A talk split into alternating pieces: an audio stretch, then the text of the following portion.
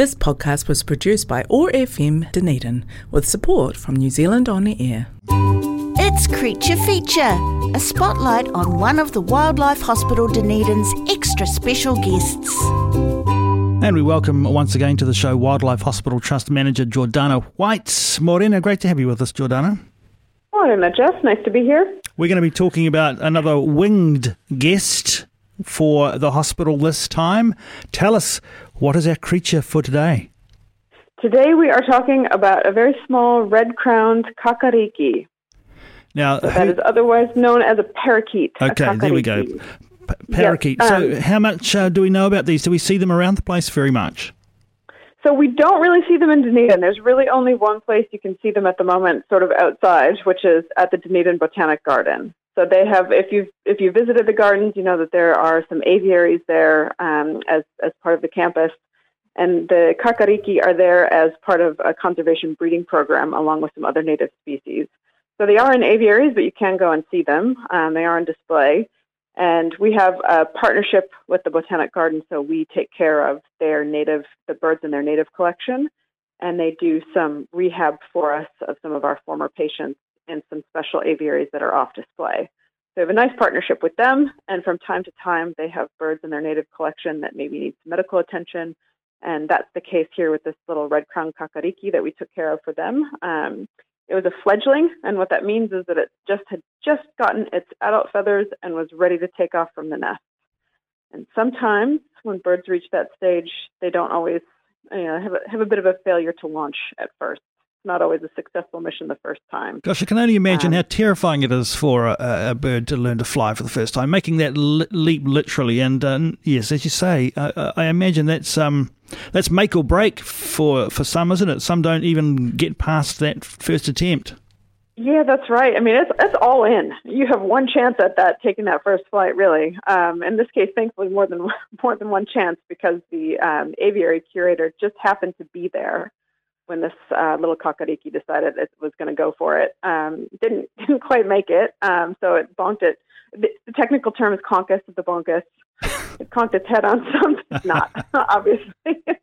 um, it it yeah had had a little bit of an interrupted flight, unfortunately. Um, but thankfully, uh, she was able to just scoop it up and get get it to us right away. Um, What's that? Now, are you familiar with these birds, Jeff? Well, Shall no, tell us a little bit. Absolutely, tell us the the physical characteristics of these parakeets because yeah. uh, parakeets come in kind of all sizes, don't they? Yeah, that's right. Yeah, so this is a, a considered a medium-sized parakeet, so it's about seventy to eighty grams. Um, and if you're having a hard time picturing that, which is fair enough, um, your typical little pet budgie uh, is about half that size. So it's medium-sized, um, and as some of your listeners will know, kakariki is the te reo word for green, the color green which is really fitting because this is a beautiful emerald green bird uh, across most of its body. Um, but as the name would suggest, it has a red crown, so right on the top of its head has some bright red feathers and a little bit of band of that same red um, just behind the eyes. So there are a few different species of uh, kakariki that are native to New Zealand. That's the red crowned. There's also the yellow crowned, which is pretty much looks identical, except as again as the name suggests, instead of those red feathers, it's yellow feathers on the top of its head. Um, so the, yeah, they are. They used to be widespread. All four types of parakeet um, used to be all across New Zealand. I can imagine pre-settling, pre-settler times that the, the place would just be covered in flocks of these beautiful, colorful birds. Um, but now they're pretty much gone from the mainland, with a few notable exceptions. Um, Zealandia and Wellington, which is similar to Orokonui here, um, they have some spillover from their sanctuary so that you can actually see some kakariki in urban Wellington, which is pretty cool. Uh, but other than that, they're mostly on offshore islands uh, where predators are controlled. Um, for example, I saw my very first kakariki in the wild when I was down on Whenua Codfish Island, in December, uh, working with a cockle team there. So there are opportunities to see them, just not too many on the mainland yet. Right, so the parakeets that we sometimes see flying uh, around parts of Dunedin, particularly North Dunedin, they're our Australian cousins, aren't they? Yeah, they might be. Um, and then sometimes there will be some potentially escaped pets as well. Um, you may be seeing uh, rosellas. Rosellas, There are yeah. some rosellas. Yeah, that those are in fact Australian cousins. That's right. Um, and there are in there there are certainly some in Orokonui. I've seen rosellas there, and they do sometimes fly around, as you say, that kind of halo area around uh, North Dunedin. Yep. Uh, but they wouldn't be the kakariki. We don't quite have those yet here in Dunedin, um, but more on that in a minute. Uh, so this this little guy, I'll just tell you a little bit more about this patient. Um, you know, he's quite young, as I said, as a fledgling, so just just past that chick stage. Um, so I, I talked to Alicia Sheriff, who's the curator up at DBG, and she said that when when they're that young, it's really hard to kind of gauge what their personalities are like. So we, I can't really tell you too much about what this little one was like, other than very brave and not very successful in his first flight. Um, but generally speaking, kakariki are really social birds. Um, as I mentioned, they travel in flocks, so they're used to being around all of their mates all the time. And they're really busy little birds. They're always up to something. They're always moving around. They're always foraging. They love to eat, and they love to eat just about anything. So they're always on the go looking for something tasty to eat. Um, they're omnivorous, so they eat both plants and bugs. And this really keeps the Botanic Garden staff on their toes because they have to provide a constant source of varied food for these birds in their aviaries.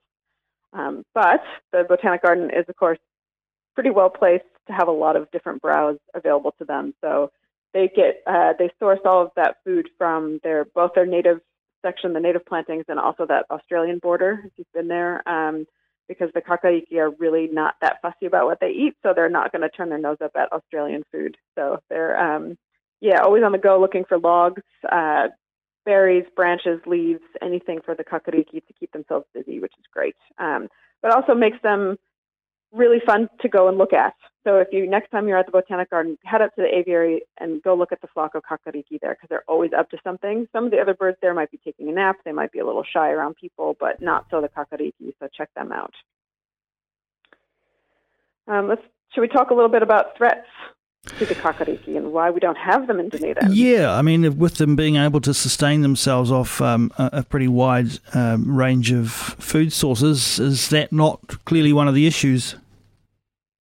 Yeah, the food source is, is less of an issue. They, you know, as you say, they, they go across a lot of different habitats um, normally, naturally, all over New Zealand. Um, but the the main culprit for their disappearance on the mainland is unsurprising introduced predators.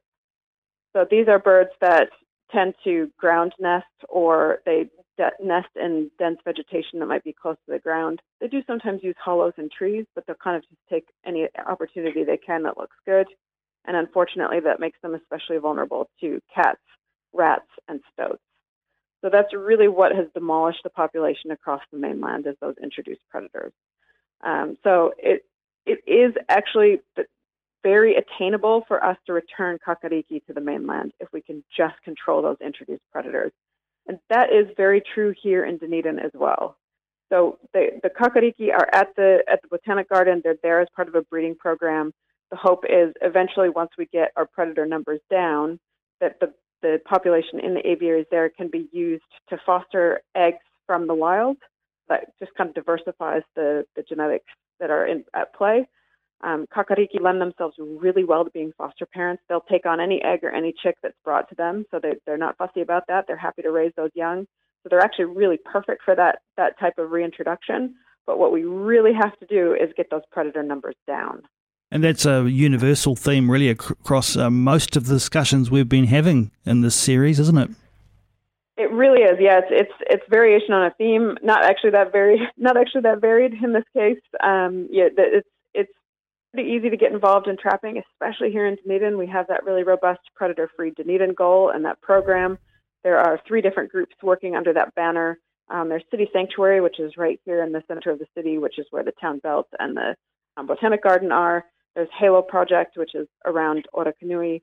And then there's the Otago Peninsula, Peninsula Biodiversity Group, they can get you prepared with traps. They can give you advice on, on where to put them, instructions on how to use them, and support if you have questions or concerns or you don't like taking dead animals out of traps. They can support you with that.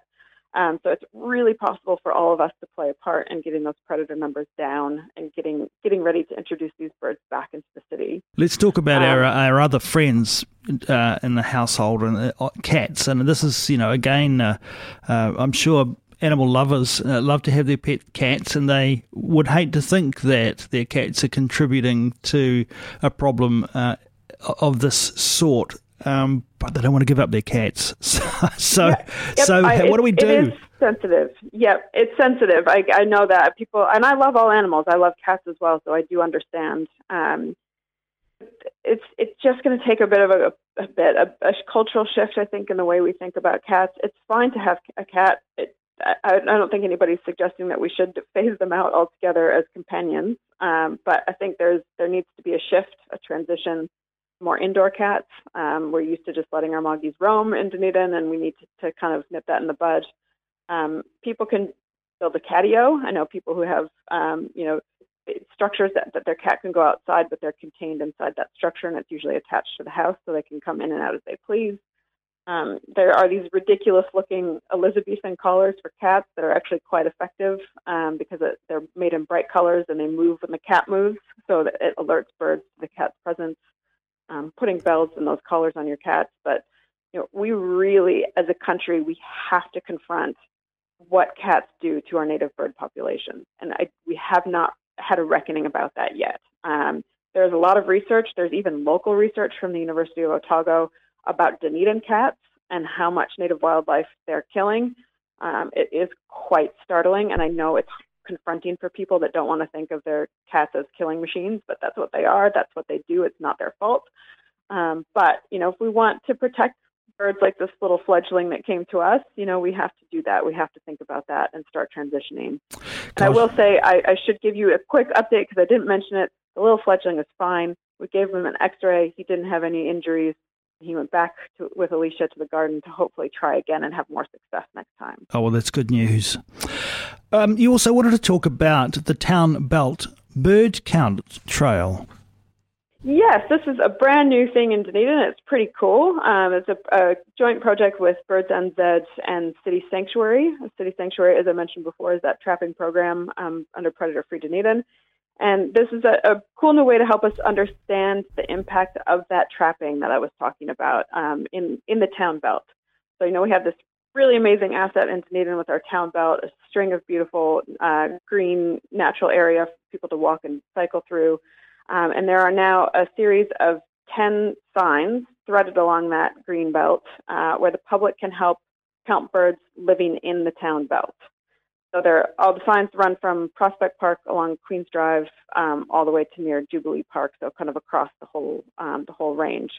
And at each sign, it, you, you stop and there's a QR code. You scan the QR code, and you just add, add a couple of notes in the in the fields about what's happening, what what day is it, what what's the weather like, and then for five minutes you stand there and you count how many birds you can see, what kind of birds you can see, and what birds you can hear. And it provides a snapshot in time of what's happening in that town belt. And over the years, we'll really start to understand the impact of the trapping as bird numbers go up. Um, so it's great. You can go to one sign, you can go to all the signs, you can go to them in any order, however you like to do it. Um, they're quite accessible. So if you're a wheelchair user or you have a pram, you can get to most of those signs, um, or you can bike or um, drive to them as well. And it's just going to give us a really good, a really good picture of what's happening out there and what impacts we're having. And eventually, hopefully, we can include kakariki in those bird counts. Well, if you needed another excuse to take a walk through our beautiful town belt, there it is. Um, yeah, I came across one of those signs just the other day and uh, ah, thought that was wonderful. So, um, great. Well, it's all um, on our shoulders, isn't it? As so many things are in our world at the moment, it is really a time to stop, consider, and really uh, implement actual change. And um, we've talked about some of that on today's edition of the creature feature here on the Awesome Morning Show with Jordana Whyte from uh, Wildlife Hospital Dunedin. Jordana, we'll let you get back to that busy day of caring for these wonderful creatures. We look forward to hearing about another guest when we catch up next time. Thanks, Jeff. See you next time. The Wildlife Hospital Dunedin treats sick and injured native New Zealand species right here in the heart of Aotearoa's wildlife capital. Their expert veterinary team patches up more than 500 patients every year, returning the majority of them back to the wild where they belong. You can learn more about the hospital, including ways to support this charitable trust, at or follow their Facebook page for more fabulous creature content. This podcast was produced by OAR FM Dunedin with support from New Zealand On the Air.